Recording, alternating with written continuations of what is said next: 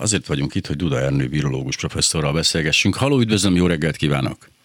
Jó reggelt kívánok! Kettő, hát kettő kérdésem van. Az egyik a, az, felteszem őket sorba, aztán ön majd utána mindent elmond, amit szeretne. Az egyik az, hogy önmagában az, hogy valami egy elmaradott technológiával készült, tehát ez a legyengített vírushordozó, vagy legyengített hordozónak a, az ő vissza, visszapumpálásával, az önmagában a hatékonyságban számít-e, vagy lehet pont olyan hatékony valami, csak egy elmaradott technológiával készült, illetve, hogy mit gondol arról az álláspontról, ami szerint most ebben a helyzetben helyzetben, amikor itt éppen eléggé súlyos számokat tudunk leírni sajnálatos módon.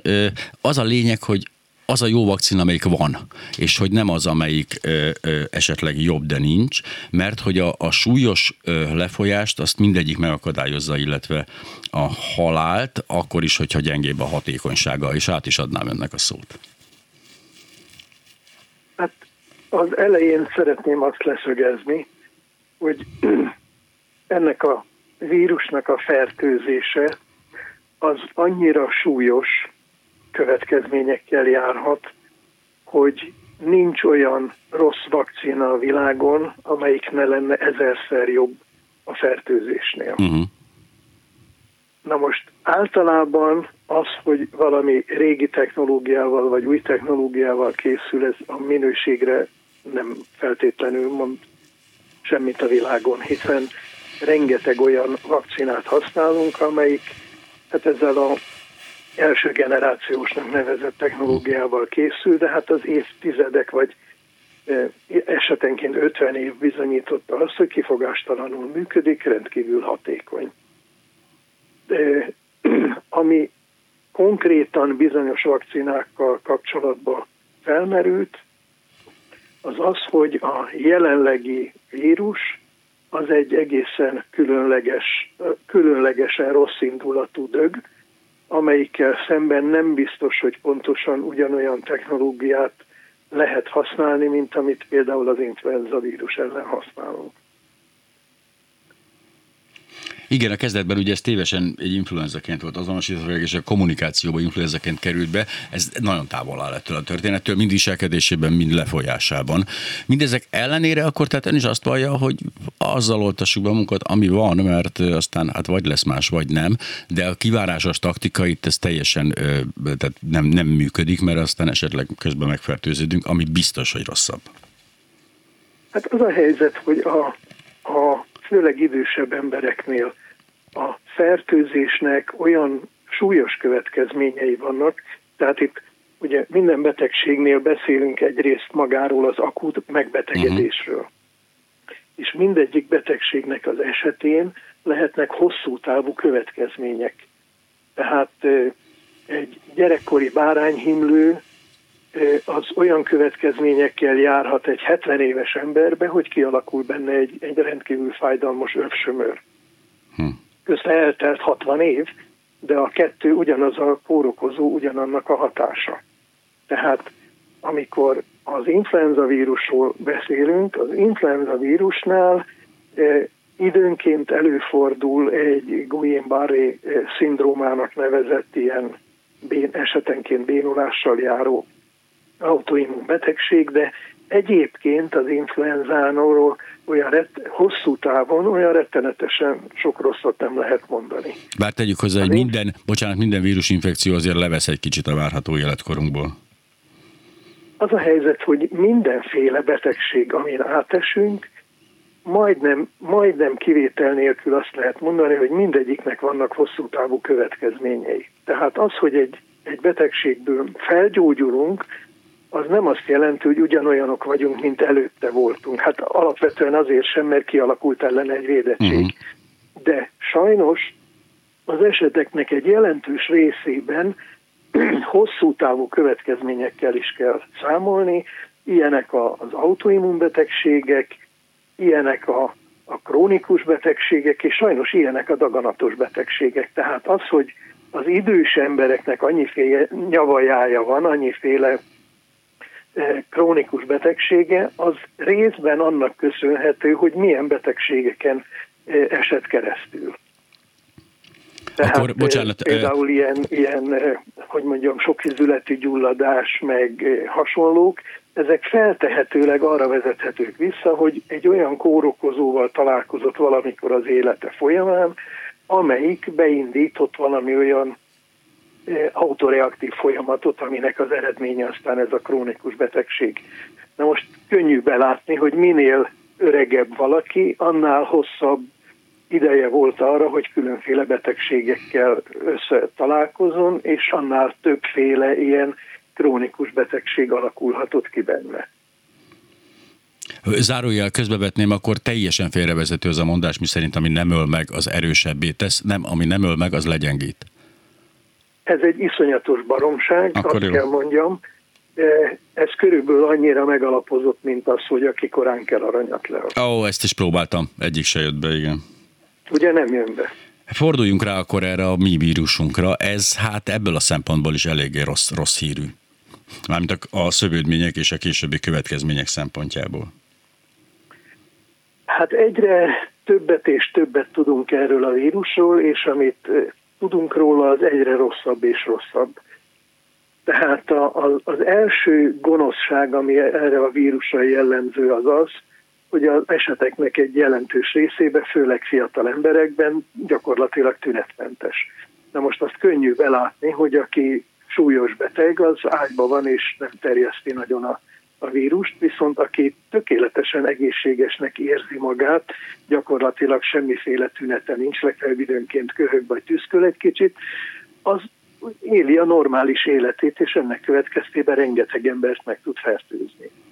Tehát tudjuk azt, hogy ugye statisztikusan azt lehet mondani, hogy ez a vírus, ennek a vírusnak a járványa esetén egy ember olyan kettő vagy három embert betegít meg. De ez nem igaz abban a szempontból, hogy van rengeteg olyan ember, aki senkit nem fertőz meg, és vannak olyan úgynevezett szuperterjesztők, akik akár 200 embert is meg, megfertőznek. Na most pontosan ugyanúgy néz ki a szuperterjesztő, mint a nem fertőző ember. Tehát nem lehet megmondani, hogy ki az, aki rengeteg bajt fog okozni, és ki az, aki pedig, hát Istenem megfertőződött, nincsen tünete, és senkit nem fog megfertőzni. De most ebből a szempontból óriási jelentősége van annak, hogy van a kezünkbe egy olyan módszer, amivel meg tudjuk mondani egy egészségesnek látszó emberről, hogy ő fertőz vagy nem fertőz. Ez az a bizonyos PCR-technika. Uh-huh, mhm, uh-huh. Hát igen, csak hát ezt tesztelni kéne mondjuk eléggé sokat, szerintem a jelenleginél sokkal többet. Míg ennek ellenére persze van bennünk egy óckodás, már mint egy normális emberekben, egy óckodása amiatt a, a, az orosz, illetve a kínai vakcinák, több vakcina van a Kínában és stb. szemben, és ennek fő oka az a, hát nem tudom másképp, ez sumákolás, tehát mint hogyha ott azért a dokumentációban azért lennek lyukak. Na most ez önmagában persze nem jelenti azt, hogy egy vakcina jó vagy rossz, de valami nem stimmel, ezt érzi az ember, és ez, ez úgy tűnik egyre inkább, hogy kiderülnek a tények, hogy ez egy jogos, de, de, hát, de hát akkor mit tegyen valaki, aki sajnos túltájékozott, és, és ezek a fenntartásai megvannak? Hát nézze, teljesen nyilvánvaló most itt ennek a vakcinának, a, meg hát a járványnak a kapcsán derült ki, hogy egészen mások a nyugati civilizációnak a, a, a normái, a filozófiája, a hozzáállása és más a keleti. Tehát borzasztó nehéz azt mondani, hogy melyik a, a jobb és melyik az etikusabb. Tehát a, a, egy európai vagy egy észak-amerikai ember számára az természetes dolog, főleg ugye a múlt századi kontergán balesetek hmm. után, mm. ugye amikor kiderült, hogy egy teljesen ártalmatlannak hit gyógyszer két évvel, három évvel később rengeteg torszülött gyereknek a, a születéséhez járult hozzá, számunkra elfogadhatatlan az, hogy egy, egy bizonytalan minőségű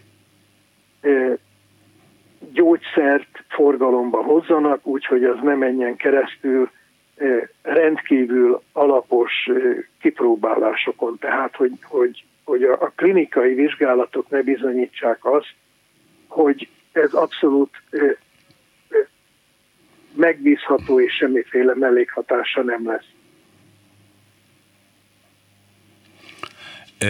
Ennek, hát jó, mondjuk félázsiaiak vagyunk, ezt már megmondta a miniszterelnök. be, tehát ja, csak nagy volt a, a csönd. A, a mi esetünkben az a természetes, hogyha kidolgoznak egy vakcinát, amiről azt hiszik, hogy jó, mert hát a, a, az állatkísérletek alapján úgy néz ki, hogy hatásos és különösebben nem toxikus, akkor elkezdünk klinikai kipróbálásokat végezni egyre nagyobb számú emberen, azzal, hogy, hogy a, a végén bizonyíthassuk azt, hogy a világon semmiféle mellékhatása nincs, de ugyanakkor nagyon hatásos. De eközben rengeteg ember meghal. Tehát a keleti hozzáállás az az, hogyha ő kifejlesztett egy vakcinát, amiről állatkísérletek alapján tudja, hogy nem nagyon káros, viszont hatásos, akkor, ezt, akkor nem hagyja azt, hogy az emberek elpusztuljanak, hanem az első pillanattól kezdve feltételezve az, hogy a vakcinába kevesebben fognak meghalni, mint a hányan a betegségbe, hát akkor használjuk a vakcinát, és hogyha annak esetleg van valami mellékhatása, az majd később ki fog derülni. Tehát nem lehet azt mondani, hogy ez az etikusabb, vagy az a, az a etikusabb. Ez két különféle felfogás. Ön melyiket vallja? Nézze, én nekem az az érzésem, hogy miután globalizálódik a, a világ, nyilvánvalóan Halló, halló. Nyilvánvalóan valamiféle konszenzusnak kell kialakulni, és valószínűleg ki is fog alakulni. Tehát amit lehet látni, például a nyugati hozzáállás rengeteget változott, emiatt a járvány miatt. Korábban az elképzelhetetlen lett volna, hogy etikusok ajánlják azt, hogy, csinál, hogy rövidítsük le a fél éven keresztül tartó klinikai kivizsgálásokat egy-két hónapra olyan módon, hogy a beoltott embereket, akikről feltételezzük, hogy védettek a vírussal szembe, ezeket fertőzzük meg. És akkor kiderül, hogy mennyire védettek. Na most, ha belegondol, ugye ez azt jelenti, hogy egy potenciálisan halálos kórokozóval fertőzzünk meg egészséges embereket. Ez egy, ez egy abszolút elfogadhatatlan valami volt idáig, és most éppen az etikusok vetették ezt fel. És nincs kizárva, hogy a következő ilyen járványnál ezt fogják csinálni, és akkor nem fog fél évig tartani a klinikai kivizsgálás, hanem egy másfél hónap alatt le lehet futtatni az egészet. Amellett, hogy ennek nagy esélye van, hogy azért végig söpör még rajtunk néhány ilyen járvány. Egy pillanatra térjünk már vissza a az első generációs technológiához.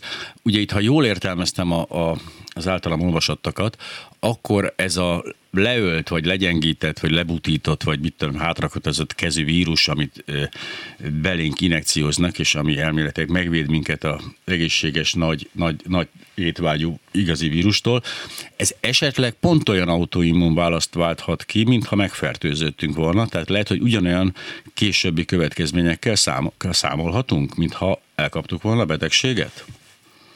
Igen, pontosan ez a veszély. Tehát arról van szó, hogy a, a betegeknek a vizsgálata során kiderült, tehát akik megbetegedtek, felgyógyultak, és később kiderült, hogy különféle gondjaik vannak. Ugye ez a hosszú COVID vagy long COVID-nek ismert jelenség. Ezeknél kiderült az, hogy a vírusnak vannak olyan alkatrészei, amelyek ellen kialakuló immunválasz az az emberi szervezetet károsítja. Na most ebből a szempontból ugye sokan azt mondják, hogy jó, de hát hogyha ha én egy inaktivált vírus, amelyik működésképtelen, azt juttatok be a szervezetbe, hát akkor ennek nincs veszélye. De van, hát mi azt, a, azt az inaktivált vírust azért juttatjuk be a szervezetbe, hogy annak a különféle alkatrészei ellen kialakuljon valami immunitás. Na most a, a modern vakcinákban csak az az egyetlen alkatrésze van benne a vírusnak, ami ellen, ha kialakul a, az immunitás, akkor az megvéd bennünket a fertőzéstől. De ha én az egész vírust juttatom be, akkor olyan alkatrészei is ott lesznek, amire nincs szükség a védelem kialakításához, de amelyek ellen kialakuló immunitás az esetleg károsítja a szervezetet. Tehát például tudjuk, ma már tudjuk azt, hogy kialakulnak olyan, nem akarok nagyon a, részletekbe belemenni, olyan antifoszfolipid ellenanyagok, amelyek például a, a szisztémás lúpuszos betegekben is megfigyelhető. Nyilvánvaló nekünk nem előny az, hogyha ilyen ellenanyagok termelődnek, már pedig az inaktivált vírus, ha mellette van ez a bizonyos adjuváns, akkor az pontosan ugyanúgy kialakítja ezek ellen is a, az ellenanyag termelést.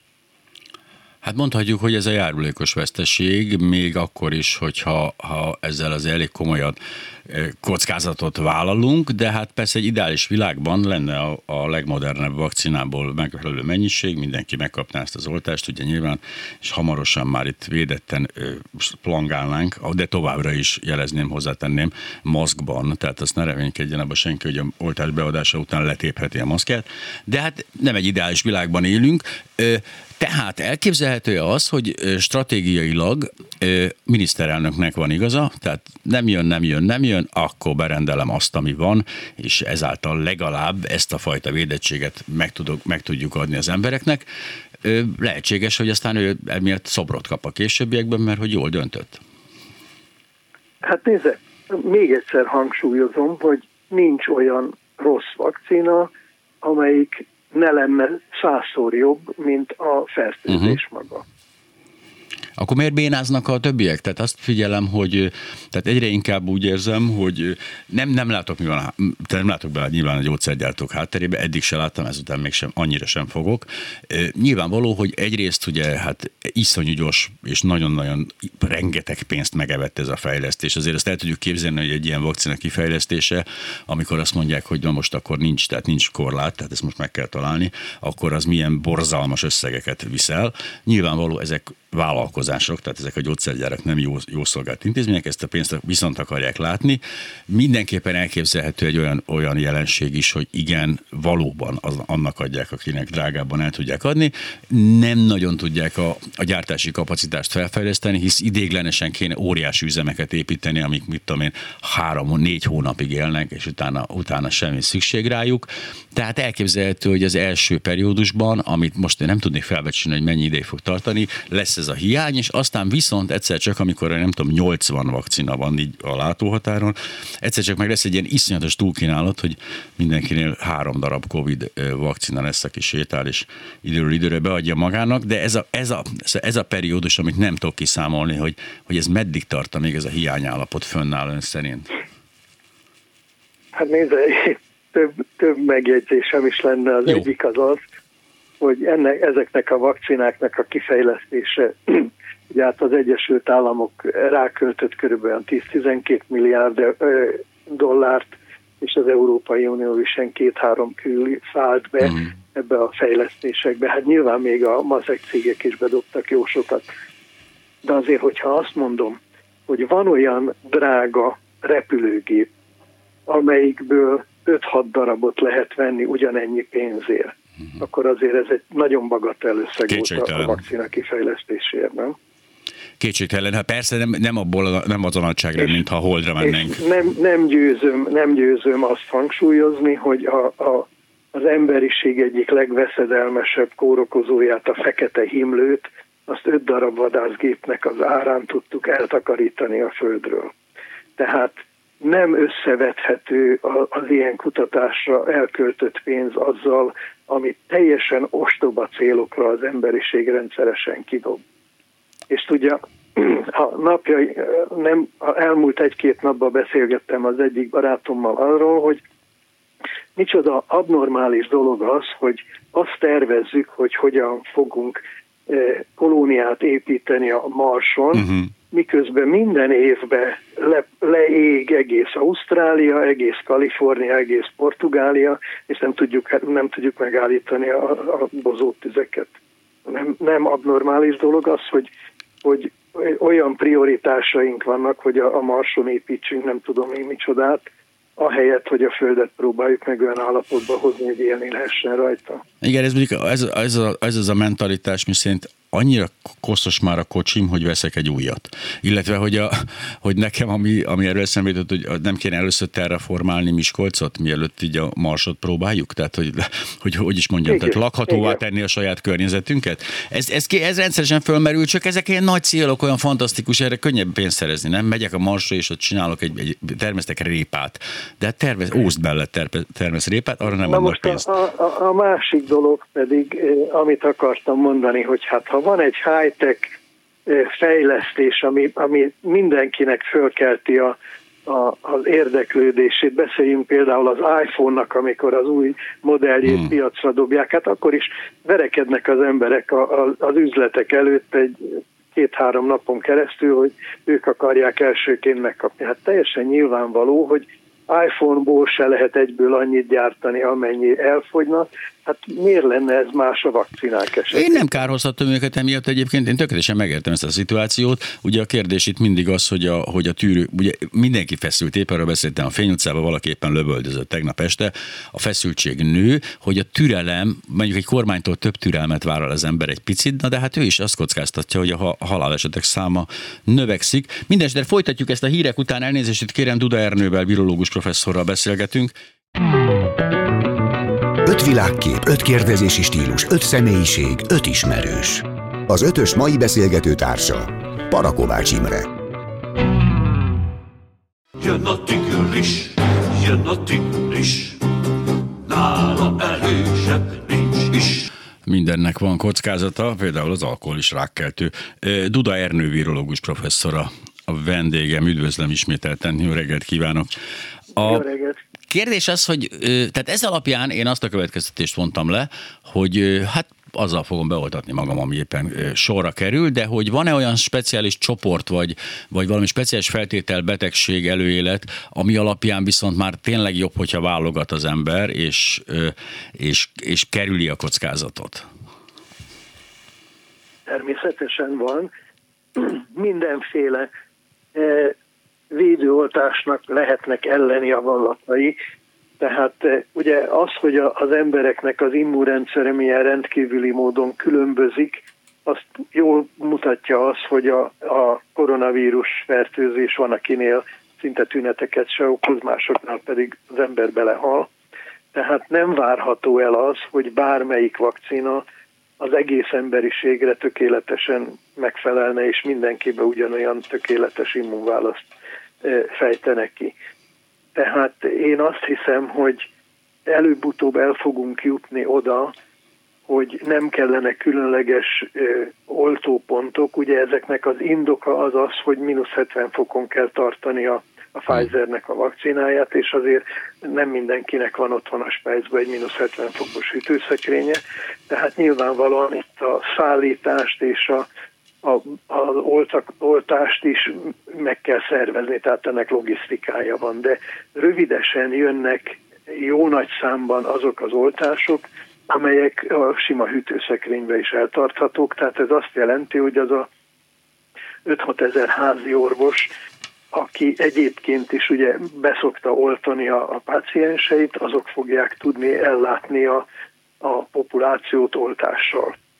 Hm. E, és hát a, a közeljövőben várhatóan meg fog jelenni a, a, ugye a tegnap vagy tegnap előtt hagyták jóvá az AstraZeneca-nak a, a, a hatóanyagát, ami nulla fokon már eltartható, tehát ez azt jelenti, hogy ezzel e, a házi orvos már be tudja oltani a, a pácienseit. És feltételezem azt, hogy ezekhez az oltásokhoz jön majd egy olyan részletes leírás a pozitívumokról és a negatívumokról, aminek az alapján a páciens egészségi állapotának az ismeretébe a házi orvos egy értelmes döntést tud hozni, hogy melyik oltóanyaggal oltja, oltsa be az illetőt, és hogyha úgy találja, hogy az illetőnek a, a betegségei meg a gyógyszerei alapján ez vagy az az oltóanyag nem megfelelő, de csak az áll rendelkezésre, akkor azt fogja mondani az illetőnek, hogy jöjjön vissza két hét múlva, amikor lesz egy másik fajta oltóanyagom. Az első oltástól kezdve hogy alakul ez a történet? Mikor mondhatom én azt magamra, hogy, hogy védett vagyok, vagy mikor, mikor érezhetem egy kicsit jobban? Te mennyi, mennyi idő az körülbelül az egész folyamat? E, hát ez természetesen oltásonként, vagy hát a oltóanyagonként változik, de azért úgy általában el lehet mondani, hogy ismerve az immunrendszernek a működését, az első oltás után Eh, ha most konkrétan ugye idáig a Pfizer-rel uh-huh, vannak jó. tapasztalataink, azt lehet mondani, hogy az első oltás után vagy két héttel már kialakul egy olyan immunitás, ami a halálos betegséggel és a nagyon súlyos komplikációkkal szembe valószínűleg véd. Amikor azt mondják, hogy körülbelül 60%-os védettség alakul ki, akkor nem nagyon szokták emellé mellé tenni, hogy mit, mitnek a 60 százaléka az, uh-huh. amiről beszélünk.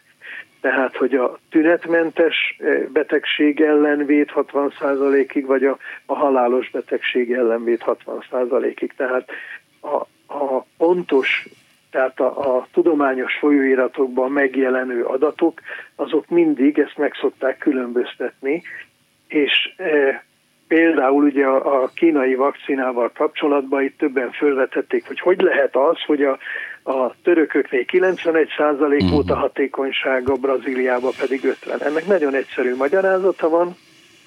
A törökök azt nézték, hogy milyen mértékben véd a súlyos betegséggel szembe, és ennek az értéke az 91% volt. De Brazíliában pedig a Covid osztályon dolgozó egészségügyieket oltották be, és azt nézték, hogy bármiféle tünet megjelenik-e. Na most nyilvánvaló, hogy akik egy városban laknak, azok kevésbé vannak kitéve a fertőzésnek, mint azok, akik a Covid osztályon dolgoznak. Kétségtelen. Azt is könnyű belátni, hogy egy egészségügyi dolgozó az sokkal jobban tudja azonosítani azt, hogy ő neki most tünete van, mint egy átlagember. Tehát, hogyha ezek között az egészségügyiek között 50% volt a védettség, az azt jelenti, hogy az emberek felének egyáltalán semmiféle tünete sem lett. A másik fele között volt az, aki hát egy kicsit köhögött volt, akinek fájt a feje, meg mit tudom én, de ezek már a, az, a, a véde, védtelen 50%-ba tartoztak, holott egy, egyik se halt meg, és egyiknél se alakult ki súlyos betegség és még számtalan módon lehet ezeket a százalékokat kifejezni, de legalább három, három mérés van, amiről tudok, hogy három, három dolgot mérnek ezzel kapcsolatban, három különböző eredményt kapnak nyilvánvalóan. Ez az egész ö, oltás, ez hogy viszonyul a sima influenza oltáshoz? Mert én most pont azon gondolkoztam, hogy most akkor meg, mennyi, mennyi idő legyen a kettő között, vagy egyáltalán beoltassam magam influenza ellen, ezeken már rengtem. Hát nézd, szerencsére úgy néz ki, hogy az influenza egy pipogyább vírus, mint ez a koronavírus, mert az, hogy az emberek szájmaszkot viselnek, meg távolságot tartanak, sőt, még olyan is van, aki megmossa a kezét, ez olyan mértékig hátráltatta az influenza vírusnak a terjedését, hogy a, a tavaly nyáron a déli féltekén, ugye náluk akkor szokott lenni influenza járvány, az többé-kevésbé elmaradt. Tehát attól függően, hogy az illető országban mennyire használták a szájmaszkot, volt, ahol tökéletesen elmaradt, és volt, ahol borzasztóan gyenge volt. Vagy hát nagyon gyenge hmm. volt, inkább ezt a jelzőt használom. És hát ennek az alapján vártuk azt, hogy az északi féltekén sem, sem lesz nagyon influenza járvány, de azért az nagyon jó, hogy sok ember beoltotta magát, mert eh, a kétféle vírust egyszerre elkapni, az valószínűleg egészen elképesztő eredményeket hozott volna. Na most megint csak ugye, hogy, az, hogy mennyire jó vagy rossz az a, az a influenza, meg a, a, a koronavírus elleni vakcina, hogyha ezeket összehasonlítjuk, akkor megint csak az derül ki, hogy a legrosszabb koronavírus elleni védőoltás is sokkal összehasonlíthatatlanul jobb, mint azok az influenza vírus elleni vakcinák, amiket évente szoktunk kapni. Ami nyilvánvalóan annak tudható be, hogy a, a koronavírusnál tudjuk azt, hogy ez a vírus hogy néz ki, és ez ellen a vírus ellen védekezünk. A, az influenza vírus esetében pedig mindig eh, ki kell találni azt, hogy ki lesz az a vírus, aki ellen védekezünk. Tehát Gondolja el, minden évben két vagy három vagy négy különféle influenza vírus ellen készítik a védőoltást, mert az egyedüli útmutatónk arra nézve, hogy például majd ez év februárjában milyen influenza fog dühöngeni Magyarországon, azt abból lehet kikövetkeztetni, hogy a déli féltekén valamikor június-júliusban milyen influenza járvány dühöngött. Na most egyáltalán nem biztos, hogy az fog idejönni, hogy azt fogják idehozni a madarak, de jó néhány esetben az derül ki, hogy tökéletesen védünk ellene, és van úgy, hogy hát a vírus kitri, kitriblizett bennünket, és egészen más vírusok jönnek, mint amit vártunk. De általában is az influenza vírus védőoltások azok meglehetősen gyengécskék abból a szempontból, hogy azok a védettség, amit biztosítanak, az olyan 50-60-70 százalék körül szokott mozogni. Sőt, olyan is előfordult, amikor még ennél is jóval gyengébb volt. Egyszerűen azért, mert más vírus jött, mint amit, amire számítottunk. A Számtalan koronavírust is ismerünk, tehát számtalan fajtáját. Mint ön is az elején említette, ez egy ilyen speciálisan gonosz, és bár mindannyian tudjuk, tehát miatt a hallgatókat megtévesztenénk, nem, nem, a vírus nem gonosz, ő egyszerűen csak egy programot teljesít, és nincsenek semmilyen érzelmei velünk kapcsolatban zárója bezárva. Elképzelhető egy olyan fajta lefutása ennek az új törzsnek, hogy ez is elkezd olyan szinten mutálódni, hogy három, négy, öt féle járványt okoz, esetleg különböző vakcinákat igényelve, vagy, vagy elképzelhető elképzelhető, hogy visszavonul ez a, ez a koronavírus törzs, és akkor megmarad olyannak, ami eddig is volt, nem túl veszélyesnek? Hát ez a vírus az RNS vírusok közül a legstabilabbak közé tartozik.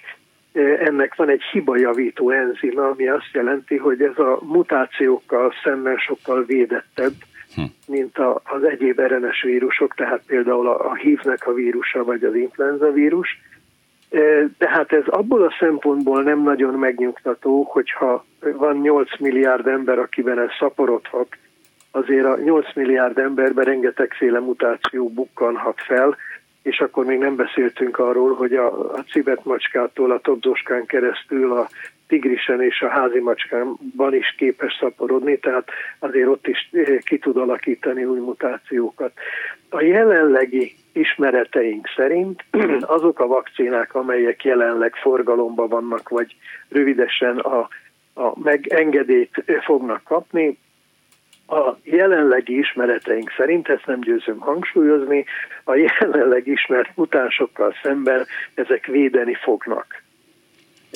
Megkockáztatom azt is, hogy ez egy jó hosszú időn keresztül nem lesz szükség arra, hogy újabb típusú vakcinákat fejleszünk ki, mert elég nehéz elképzelni azt, hogy olyan mértékig meg tudja változtatni magát ez a, a vírus, hogy, hogy ne legyenek hatásosak ellene a jelenlegi vakcinák. Legfeljebb a, az a 96 százalékos hatásfok az le fog menni mondjuk 85-re vagy 70-re. Uh-huh. Mhm.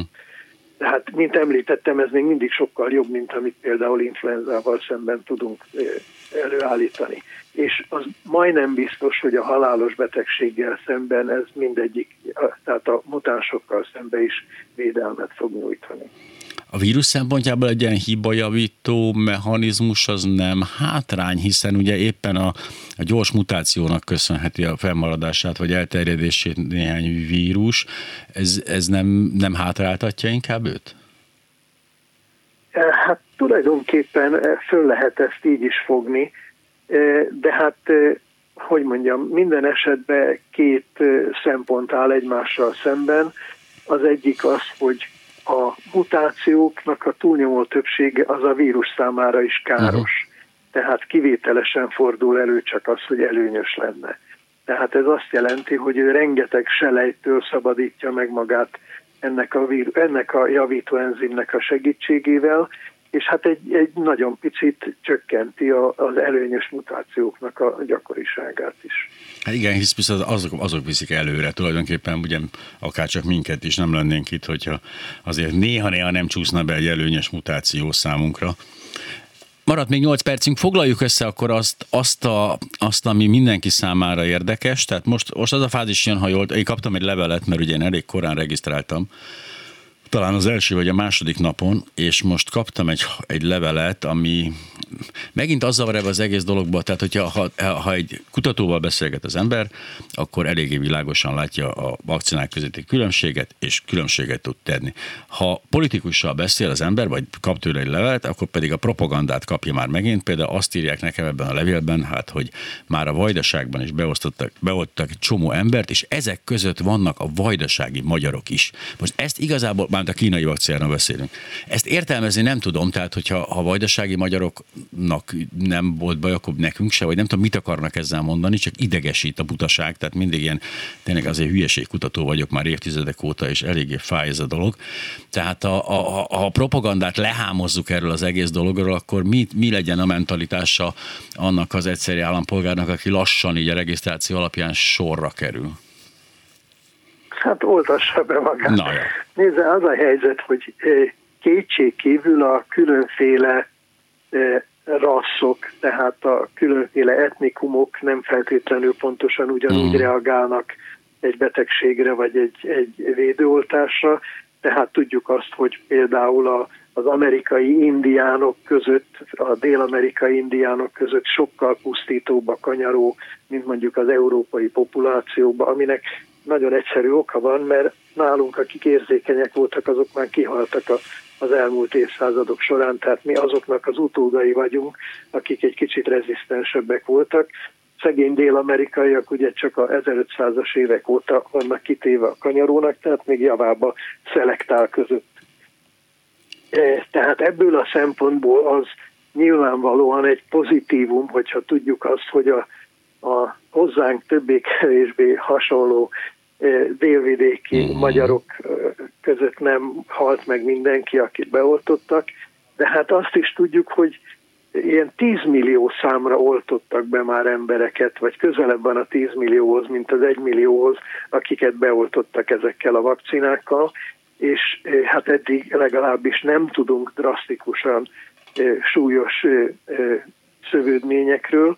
Azért ehhez hozzáteszem azt, hogy olyan országokban, mint mondjuk Indonézia, ahol az átlag életkora a lakosságnak fele akkora, mint a magyar átlag életkor, nyilvánvalóan, hogy a, fiatal emberek között sokkal ritkább lehet a szövődmény, mint a, a, a, mondjuk az európaiak között. Ehhez még azt is hozzátenném, hogy a, a második világháború óta, mióta egy kicsit magasabb higiéniás körülmények között élünk, mint korábban, és nincs az embereknek annyi férge, meg poloskája, meg bolhája. Azóta a, az ilyen autoimmuni jellegű megbetegedések, mint a szénanátva, meg a, a krónbetegség, meg hasonló, ezek ilyen 20-30 szorosára emelkedett ezeknek a gyakorisága. Tehát az, hogy az indonéz lakosságban nem látunk ilyen autoimmun mellékhatásokat, ez nem feltétlenül jelent biztonságot a számunkra. De ebből a szempontból egy vajdasági magyar nyilvánvalóan sokkal, hogy mondjam, lényegesebb, hogy őnála nem látunk ilyesmit. Uh-huh. Tehát van súly ennek, akkor mégiscsak nem egy egyszerű propagandafogás. Az más kérdés persze, hogy nem attól rettegünk, hogy be, megkapjuk a vakcinát, majd szívünkhöz kapunk és összeessünk, hanem attól, hogy 25 év múlva esetleg egy kicsit súlyosabb következményei lesznek, mint egy másik ö, rendszerben készült vakcinának. Hát és arra viszont nincs időnk, hogy most követéses vizsgálatokat megvárjunk 25-30 évet, és utána döntsük el ezt az oltást.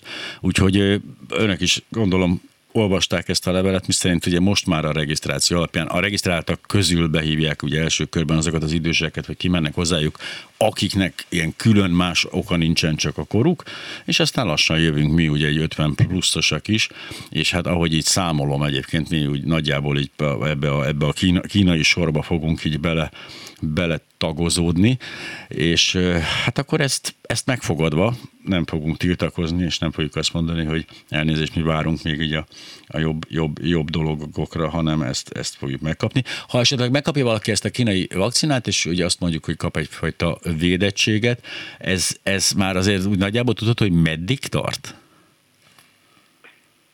Hát ezt olyan módon lehet becsülni, hogy akiket egy régebben, tehát mondjuk egy fél évvel ezelőtt, akit beoltottak, és megmérték azt, hogy milyen, ugye ez elég jól lehet mérni, hogy milyen mértékű mhm. immunitás alakult ki, és egy fél évvel később most a napjainkban megmérjük, akkor ebből extrapolálni lehet arra, hogy mennyi ideig fog ez tartani, és amennyit ezekről az oltásokról lehet tudni, hát a különféle oltásoknál nyilván ez egy kicsit más lesz a lefutás. A legkonkrétabban a, a Modernának a vezetője nyilatkozta, hogy ő úgy várja, hogy legalább egy-két évig eh, hatásos védelmet fog biztosítani, de én azt hiszem, hogy valamennyi vakcinánál ezt eh, tekintve, hogy az ilyen a régebbi típusú vakcinák azok hatásos adjuvánssal készülnek, a Modernánál, meg a, a Pfizernél pedig ezek a, ezek a nanolipid részecskék biztosítanak egy olyan, hogy mondjam, provokációt mhm. az immunrendszer számára, hogy az várható, én szerintem mindegyik vakcinánál, hogy legalább egy-két évig védettséget fog biztosítani. Tehát egy-két év múlva nem lesz probléma, addigra már fogjuk tudni, hogy melyik az a vakcina, amelyik a legtartósabb immunitást biztosítja, és egy-két év múlva rengeteg annyi, annyi vakcina lesz, hogy, hogy mindenkire tízféle tű vár, és akkor el lehet dönteni, hogy a egyéves tapasztalat alapján melyek a legjobb vakcinák, melyek azok, amelynek a legkevesebb mellékhatása volt, melyek azok, amelyik legkevésbé fáj, melyik az, amit nem kell szúrni, mert hát jönnek olyan vakcinák is, amelyeket tabletta formájába, vagy orspré formájába, vagy e, bőrtapasz formájába lehet alkalmazni. Egészen hihetetlen fejlesztések folynak. Én azt remélem, hogy a jövő évben ez már nem lesz probléma, csak azt kellene az idén elérni, hogy az év végére a lakosságnak legalább a 80%-a be legyen oltva. Hát ebben reménykedünk, és úgy tűnik, hogy erre azért van esélyünk, és nagyon szépen köszönöm Duda Ernő virológus professzornak, hogy a vendégünk volt. Minden jót kívánok, és hát jó egészséget, viszontlátás, viszonthallásra. Ránk fér, viszonthallásra. Minden jót. Az ötös. Öt világkép, öt kérdezési stílus, öt személyiség, öt ismerős.